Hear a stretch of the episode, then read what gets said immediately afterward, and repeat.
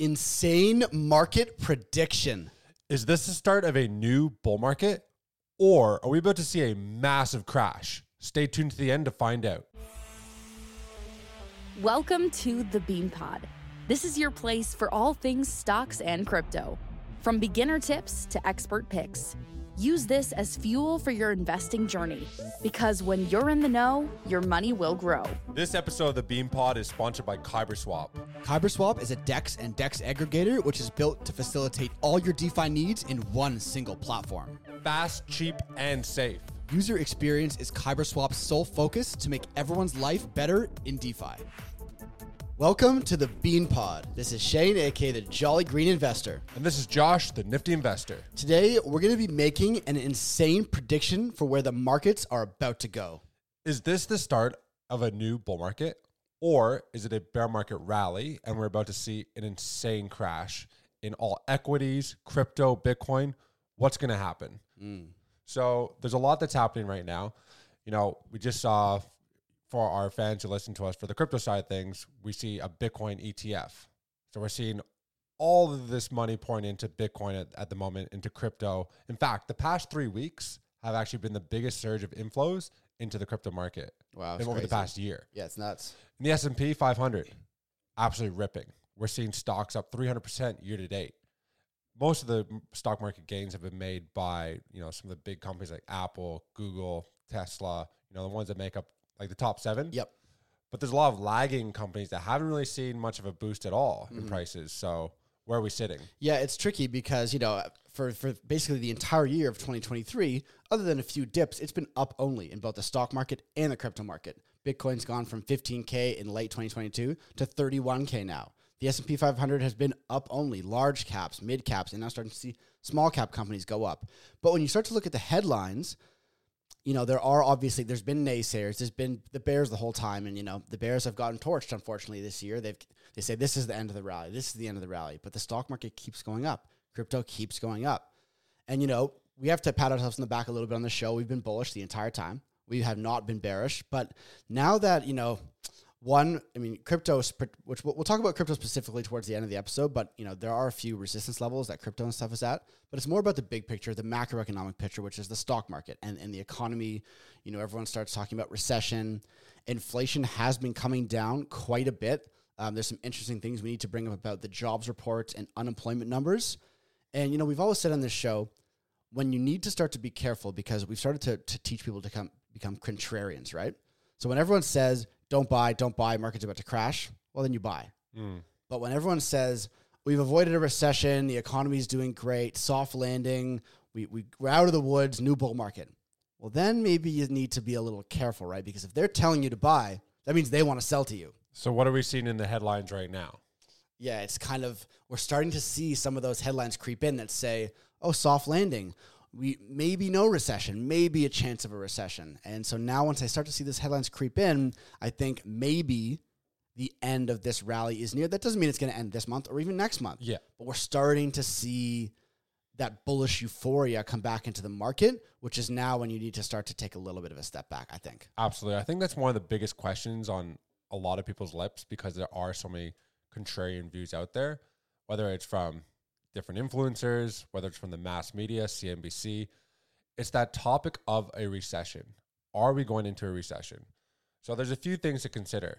Are we seeing a decline in G D P? Are we seeing a rise in unemployment? Are we seeing a decrease in consumer spending? So we did see negative G D P last year. We saw back-to-back quarters. Typically, that's what defines, Check. Right? We did see that last year. What are we seeing now? We've actually seen the past three quarters have declined three point two, two point six percent, two percent. So we are seeing a decline in the G D P. Right. It's not negative. We are starting to, for the first time, starting to see unemployment data come in where it is now starting to rise. So we're seeing a decline in G D P. We are seeing a rise in unemployment. And there's a huge decrease in consumer spending. Mm. And, you know, not only does the data back that up, but even, you know, like a place where we live. And we can kind of see what a lot of the businesses in the area are doing. We can see, like, you know, this is typically a place where a lot of people come to visit, it's high tourism. Mm. We're not seeing a ton of traffic this year. We're, and we're seeing businesses have to lay off. You know, we're not, it just doesn't have that same pop. So you can start start to see, you can start to piece it all together and say, look, I think we are actually heading towards what po- quite possibly is a recession. For sure. No, I mean, uh, little anecdotal pieces of evidence like that, where it's just observing your own surroundings, I think, you know, go go longer than you think, because most people just don't, they, they attribute it to other factors like, oh, the weather or this happened. Yeah. But, you know, uh, this is happening, I think, all over the world. And there's some interesting figures that we've we've brought up and we've talked about. I think there was a fifty percent decline in Airbnb spending in top tourist areas in North America for this uh, this quarter of this year compared to last quarter, uh, the same quarter of last year. Significant. And, you know, we live in a tourist town. Same thing. We're seeing, you know, there's not many people coming, not many people spending money. Um, and then when you talk about the hard numbers, the jobs reports, right? So that we, we'll try to bring up a, a chart on the the um, the screen for our YouTube show. It shows that the expected numbers of jobs created every month for the past fourteen months have been more than they've projected. So the last piece of a recession, by definition, is that the jobs market is to crack. But if more jobs are being created every single month, that means There's there's need for workers. That means businesses are still getting customers. People are yeah. spending money. But the last thing, we're starting to see signs that it's cracking. And that last sign is that finally, the last month of reporting, which just came out last week, is that there were less jobs created than anticipated. So now the job market is starting to crack. So this could be the final domino to fall, which maybe the Fed will say, look, we did our job. Inflation is now coming down, you know, coming down almost to around four or three percent. The jobs market is cracked. The recession's here. We've done our job. Like, that's kind of what they're trying to do. Yeah. At which point there would have to be what I believe would be a stimulus to get the economy going again. Because what we could end up seeing, and Elon Musk alluded alluded to, is the fact that we could see deflation. And deflation can obviously happen for a number of reasons. And it's also like becomes like this cyclical, vicious monster where prices start to drop because people are saving. Businesses want to get people into the door, so they have to drop prices. Mm. You know, home home prices start to drop. So all these prices can be, begin to drop, and this is going to affect inflation. Inflation could almost go negative in a way. It won't happen, but inflation will drop somewhat. But you need inflation to show that there's actually a growth in the economy. You know, right. there is there is a healthy growth of two percent. But if deflation happens, then we start to go really low, and that's not good for the economy either. True. So if there's a decrease in demand, what do you have to do? I think they're going to have to eventually stimulate the economy again, like they have back in twenty twenty, Cycle, in right? two thousand eight for the great financial crash. They did it for in two thousand, the early two thousands for the dot-com uh, bubble. Yep. They did in the eighties. They did in the seventies for the oil crisis. Right. So there has been, it seems like every ten years, they do have to, you know, pump a bunch of money back into the... It's just a cycle, right? It's like stimulus. Oh, we've run too hot. Tightening, running too cold, stimulus, you know, it's just a never-ending cycle yeah. of, of hilariousness, really. But there are some figures now that we're starting to see some of that over-bullishness, over-euphoria, and people that are starting to get too exposed in the stock market. There's a figure that I read the other day. It said, at the market low, this, the S and P five hundred low of this current cycle, which was last October, November, um, the amount of exposure, which is like total amount of holdings that certain funds in as a percentage of normal, was at zero point zero eight of a percentile of all daily readings, which means, you know, they're like, oh, we're going to zero, cash only.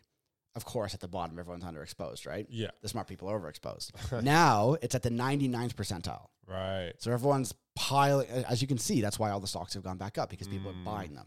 So people are now overexposed and over bullish. The S and P five hundred is up over twenty-five percent since that bottom in October.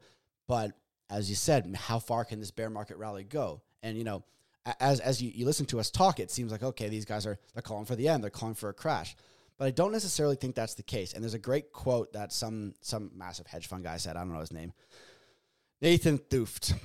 He said, we think that the recession or slowdown should occur in the U S of Q one of next year because we think the tightening is ultimately going to have its effect, not by um, avoiding the recession, just by postponing it. So right. It's postponing it. They're not canceling it. They're postponing it. And I think that's what we've been talking about for a while. Let's kick the can down the road. It's like, oh, we don't want to face it now. We don't want to face it now. And people are, have been calling for a, t- a recession in twenty twenty-three for so long that I don't think it's going to happen in twenty twenty-three. Yeah. I think it'll happen early next year, twenty twenty-four. I think that's when shit will really hit the fan. When guidance starts to come out, a bit, the big companies are like, look, all right, our sales are going to decline a little bit here. What I think, like, that could bode well for maybe companies like Affirm. You know, where people want to go out and, and still buy buy now, but pay later. We, we're all such creatures of habits, but the credit card spending, the credit card debt's at an all-time high in the U S right now. Yep. Which is crazy. And people's mortgages are going up. So how can the re- the average retail investor afford to to buy stocks, mm. let alone put get their uh, mortgage payments down, right? So yeah. There's a lot that's happening here. I think one thing we haven't really looked at much lately is so the D X Y. Remember how hot that topic of conversation yeah. was? It's like D X Y is rising. This is the, the U S dollar is rising. The U S dollar is rising. That's because they kept hiking interest rates. So it was an attractive investment right. for overseas. And when that becomes an attractive investment, typically what happens to risk on assets, they tend to fall, which is why Bitcoin was going down. But there hasn't been much chatter of that lately. And it's, it's been slowly and it, but it's down. slowly been fall, it's slowly been falling. Yeah. And if they do pause uh, hiking rates, then would we not see risk assets potentially continue to to run? Yeah, so I, I agree with that one hundred percent. The reason that people have stopped talking about it is because the people that were talking about it were the bears, right? Yeah. Those are the people saying, look, the D X Y is going up. Everything else is going to zero. Bitcoin going to zero. Well, for the past eight to nine months, all we've seen is the D X Y trickle to towards its death, not figuratively speaking, yeah. and Bitcoin risk assets in the stock market continue to rise, and the bears have been getting torched, and they're just, you know, they go into their little holes, and they don't talk about it anymore. Yeah. You know, eventually we will see a reversal in that, but it just seems that even though, you know, a, a lot of one of the things that always happens is when when bullish sentiment and everyone gets a little bit euphoric, people tend to say, "Oh, this is the end." But the markets can stay in over euphoria and overexposure for a very long time. You know, it can go way, way into over bullishness and overexposure, way into that blow off top before really, really the crash comes down. So when I look at everything and I, and I see, I know there's the bad signs are starting to trickle in. The, all the data to me, and it's more just data, it's sentiment, it's seeing what people are doing in the market. It just seems like we're going to have that, we're going to have to face Judgment Day, but I think we have longer left. There's the, the credit card, the consumer debt that's going to come to, that's going to come to head for sure. Um, the jobs market will break. They may raise a little bit more, but it just seems that we have possibly another three to six months of bullishness before things really start to turn. Yeah, that's kind of what my prediction is too, is for, it's for next year where we start to see the rate, the actual rate cuts perhaps. Yep. And historically speaking, the day, the day, the days after the rate cut are actually when we see the biggest decline in the stock market. Right, fifty percent drawdowns, which is pretty substantial. Yeah, for sure. I think another thing to consider too is the fact that um, com- commercial real estate, you know, with the amount of layoffs that there actually have mm-hmm. been, you know, look at places like San Francisco, Chicago, you know, stuff like that, where businesses are kind of leaving those areas. They're having to lay off. People are working from home. So there's all this commercial real estate as well, which could also have a massive impact on the economy because now you, now there's a you don't really need to hire construction workers to put up more buildings. Right. So that also impacts. And then, you know, all the people associated associated with property management, et cetera. So there's a huge cascading effect that I think we'll also see from the commercial real estate bust yeah, as well. I think so. And an interesting factor I was reading about, and people were trying to um, kind of draw parallels between this current market rally, tech mini tech bubble, whatever it is, and then um, in the two thousand, the original internet bubble, is that we're currently in like in the first stages of like an A I bubble.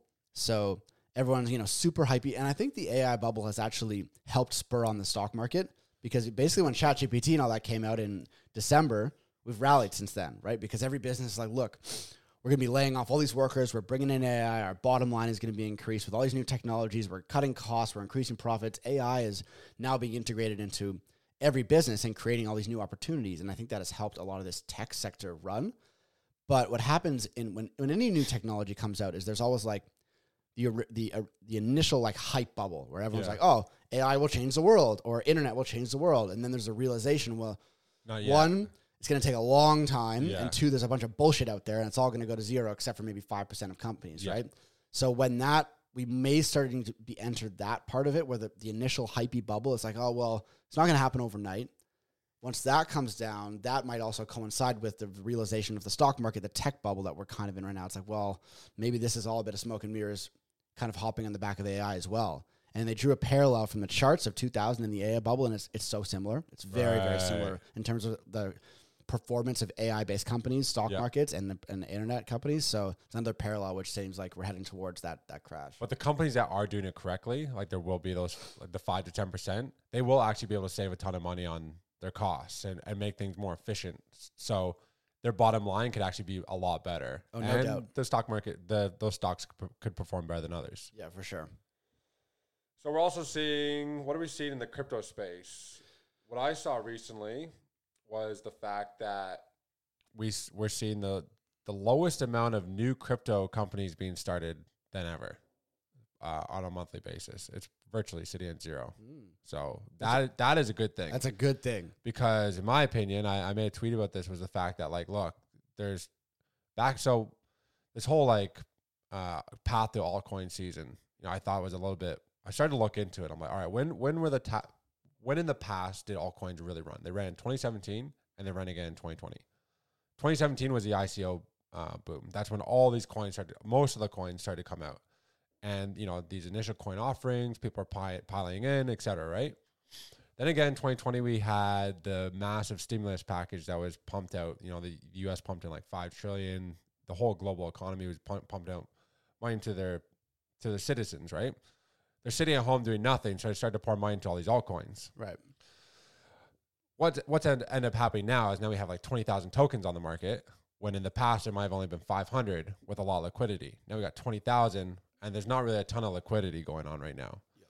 So the fact that a lot of these tokens are hopefully going to start dying off, it could be a good thing for the legit projects that are really building. I think people will start to figure that out and be like, look, this is a garbage project. This is a good one. This is worth investing in, right? So I certainly hope so. A lot of the cream, the cream should rise to the top with, you know, maybe the top one hundred that are just going to be entering in now, have a good team, solid backing, all these things, right? So yeah, for sure. I mean, look, it's been a very interesting few weeks in crypto. Obviously, everyone knows about the BlackRock plus Fidelity plus all these other massive hedge funds registering for their E T Fs, right? The spot, the Bitcoin spot E T Fs. And this is huge news.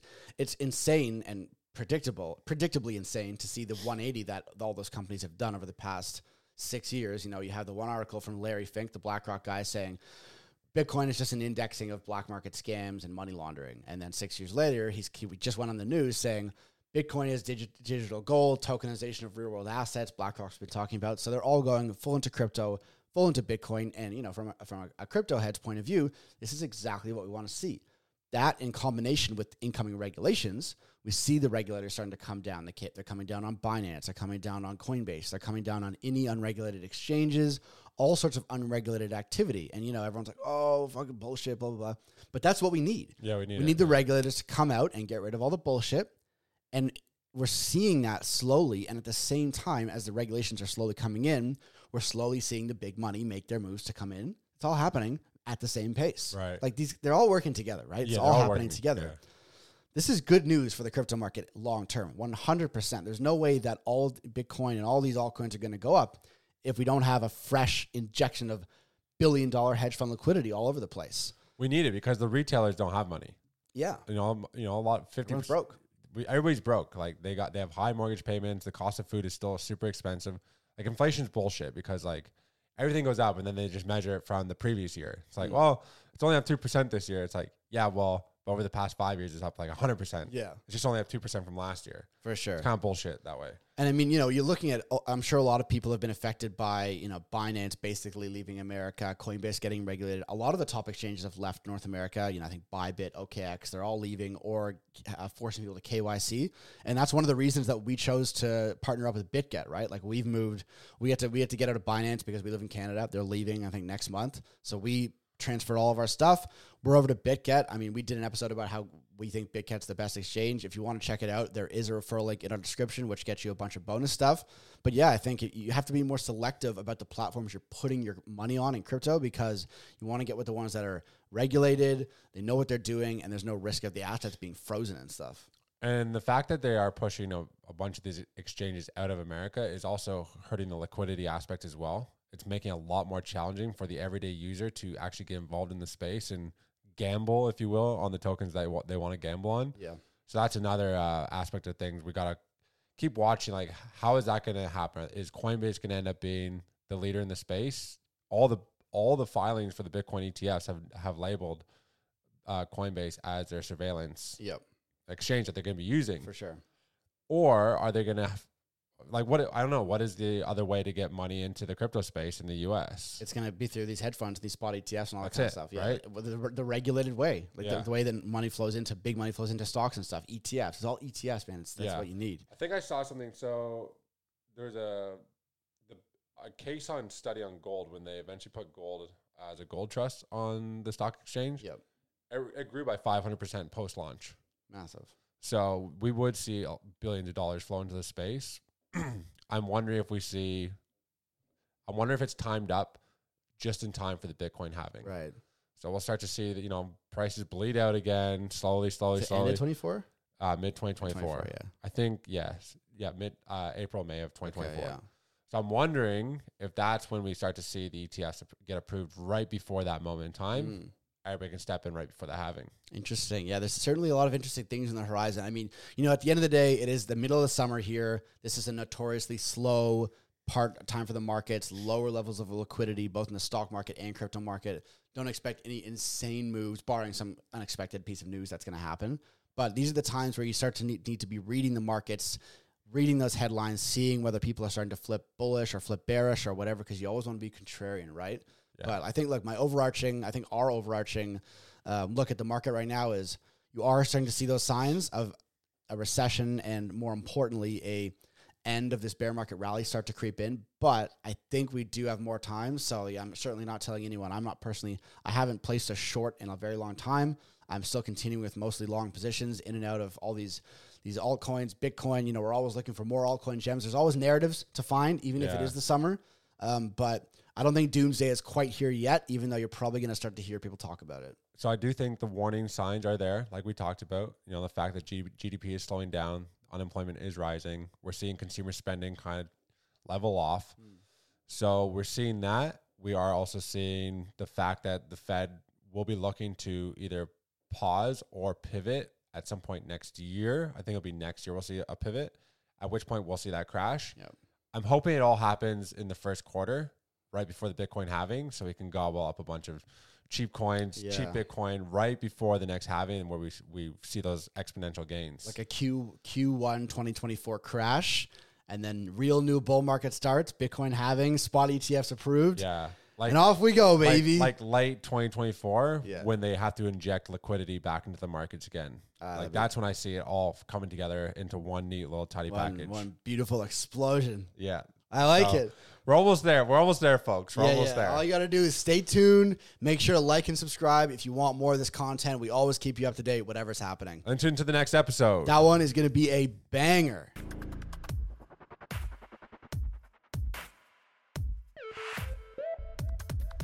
All views expressed by speakers on The Bean Pod are solely their opinions. You should not treat any opinion expressed on The Bean Pod as a specific inducement to make a particular investment or follow a specific strategy, but only as an expression of their opinion. This podcast is for informational purposes only.